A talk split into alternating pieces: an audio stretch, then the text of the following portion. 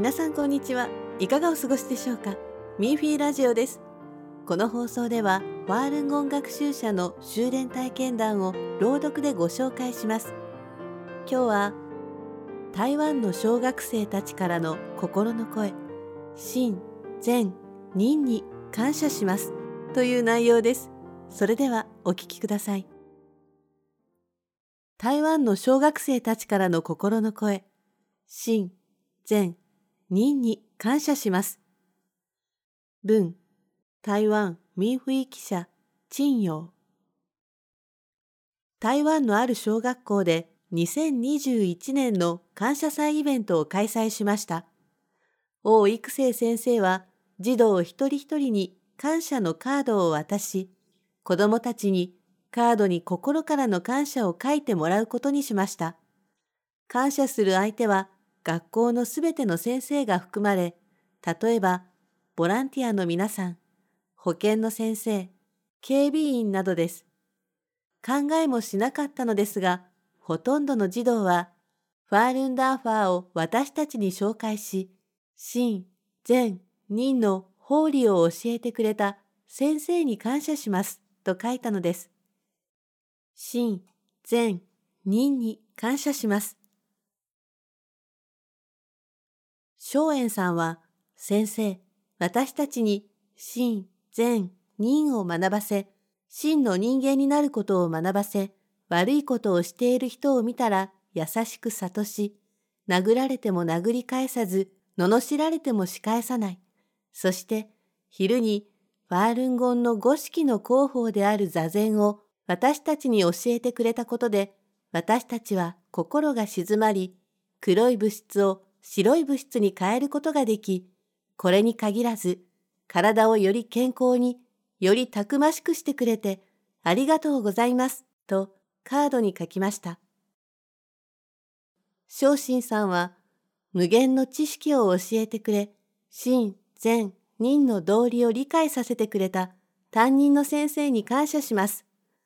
この道理が私に多くのことを教え、例えば、いかに自分の神聖と次元を高めるのかなどです、とカードに書きました。少々くんは、先生、私たちに真、善、任の道理を教えてくれてありがとうございます。私は何度も悪いことをしましたが、先生が私たちを救ってくれたのです。私たちに宝の本や講義を読ませてくれて、座禅や連行を教え、そして私たちの体が清められ、これはすべてが縁によるものです、とカードに書きました。翔宇くんは先生が毎日丁寧に教えてくださり、毎日宿題の添削をしてくださり、真、善、任を守れる方法と心からの9文字、ファールンダーファーは素晴らしい、真、善、任は素晴らしいを教えてくださり、先生の丁寧な指導にとても感謝していますと書きました。他にも多くの児童が、真、善、任の道理を教えてくれてありがとうございますと書き、その中にクラスで唯一他の児童と一緒に学法をしない、連行もしない児童も、真、善、任に感謝するとカードに書きました。心を込めた一言一言が書かれたカードを見て、先生は感動して子供たちに、実は私に感謝するのではなく、ダーファーの師傅、理工士先生に感謝すべきです。私はあなたたちよりほんの少し早く修練を始めましたが、私たちは一緒に修練することを約束したのかもしれません、と話しました。心からの9文字の奇跡を目の当たりにする。子供たちの毎日の学法や法の暗記につれ、クラスの何人かの子供たちは本を購入しました。先生は子供たちにファールンゴンの良さを理解してもらうために、本と一緒に、真、善、任特別号とミンフィーの窓特別号を渡しています。予想もしなかったことに、この子たちは喜んで特別号を読み、間接的にクラスの他の子たちにも影響を与えています。そして、先生はその特別号を教室に2、3部置くようにし、昼休みに子供たちによく読んでいました。最初はこの特別号がすぐ破られてしまうのではないかと先生は心配していました。なぜなら本棚にある本が悲惨な目に遭っていたからです。しかし、特別号は数週間経っても新品同様の状態を保っていました。先生は子供たちが本や特別号を尊重し、大切にしていることにとても感動しました。児童たちは、ファールンダーファーは素晴らしい、真、善、任は素晴らしいという心からの9文字を唱えたことで、心身ともに奇跡的な変化が現れました。昭安君は39.6度の熱が出て眠れなかったのですが、心からの9文字を唱えて眠れるようになり、熱も下がりましたと話しました。正禅さんは尿鮮血の反応が3回出て、医者から腎臓病かもしれないと言われたので、心配で心からの9文字を唱え続けました。4回目の再検査では、すべて正常値になりました。本当に不思議だったのです、と話しました。では、ここでちょっと一息入れましょう。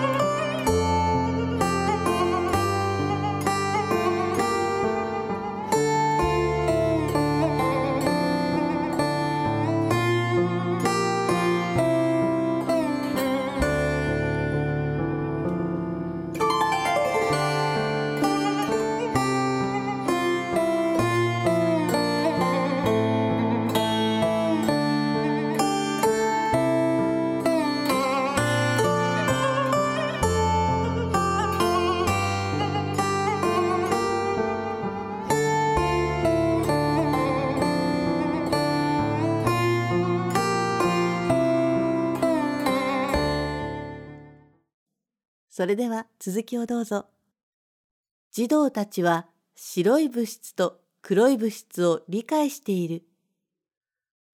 アゴーくんは組み立ておもちゃのレゴがどんどん減っていくのに気づきました。数を数えてみた彼は誰かがレゴを持ち去ったのだと確信しました。彼は顔をしかめて先生に誰が僕のレゴの箱を取ったのかを聞いてくれますか？返してもらいたいのです、と言いました。先生はクラスで、アゴー君はとても悲しんでいます。しかし、怒ってはいません。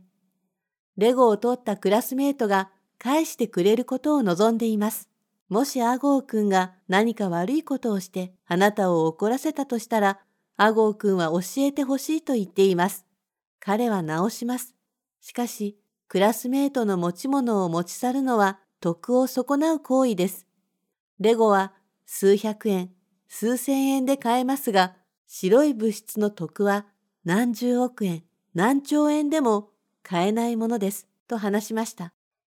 思いがけず、アゴー君は、なくしたレゴを見つける前に、心の辛さを放下し、小さな声で、先生、取った人が返してくれなくてもいいんです。彼は私の黒い物質をもらい、白い物質を私にくれたのです、と話しました。昌文さんは誰が見ても好きになる子供です。ダーファーを学んでから自分のことをきちんとこなすだけでなく、クラスメートのいたずらな子にも寛容で思いやりのある子です。先日、男子児童が彼女の筆箱をゴミ箱に投げ捨て、それを見かねた他の児童が先生に報告しました。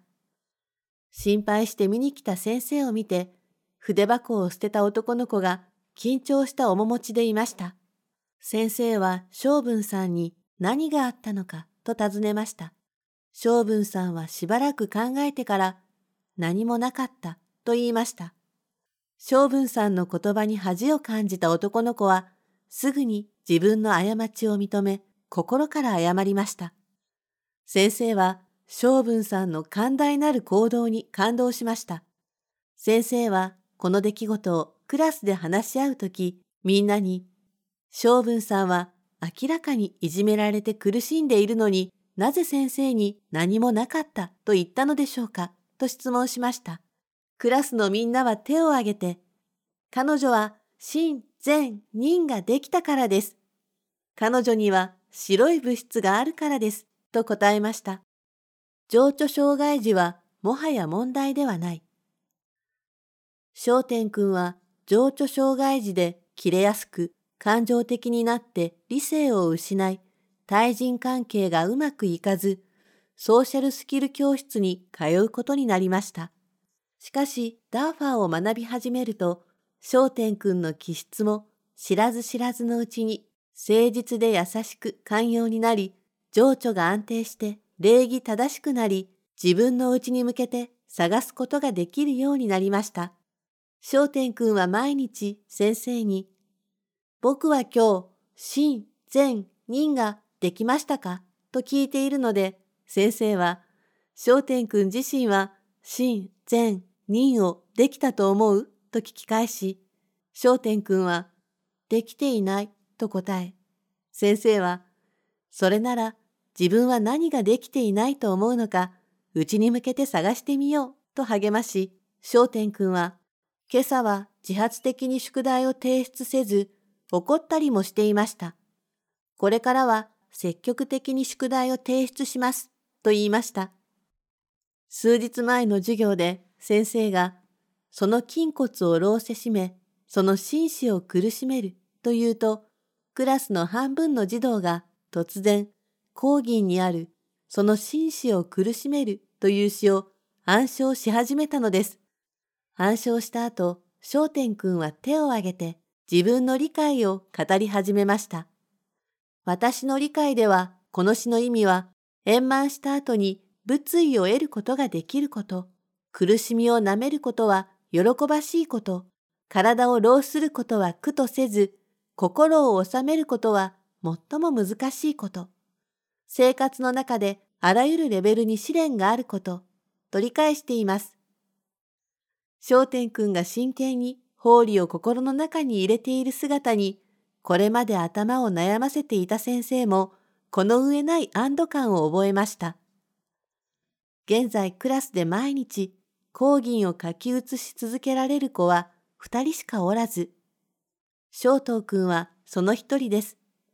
小東くんは学習障害があり、毎日宿題に時間を割く必要がありますが、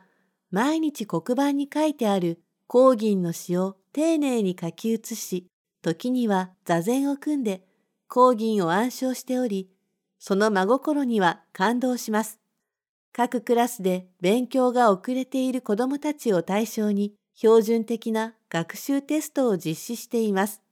学習障害があり、すべての教科で遅れをとっていた翔東くんはテストを心配して眠れないほどでした。先生は、力を尽くせばそれでいい。合格できなくても大丈夫。この後、勉強をサポートしてくれる先生がいるから、と慰めました。テスト終了後、算数の補習を担当する高先生は、とても興奮した様子で、翔東くんが合格した、合格したよ、と話していました。これまでテストに合格したことのない翔東くんが、前例を破り、初めてテストに合格したのです。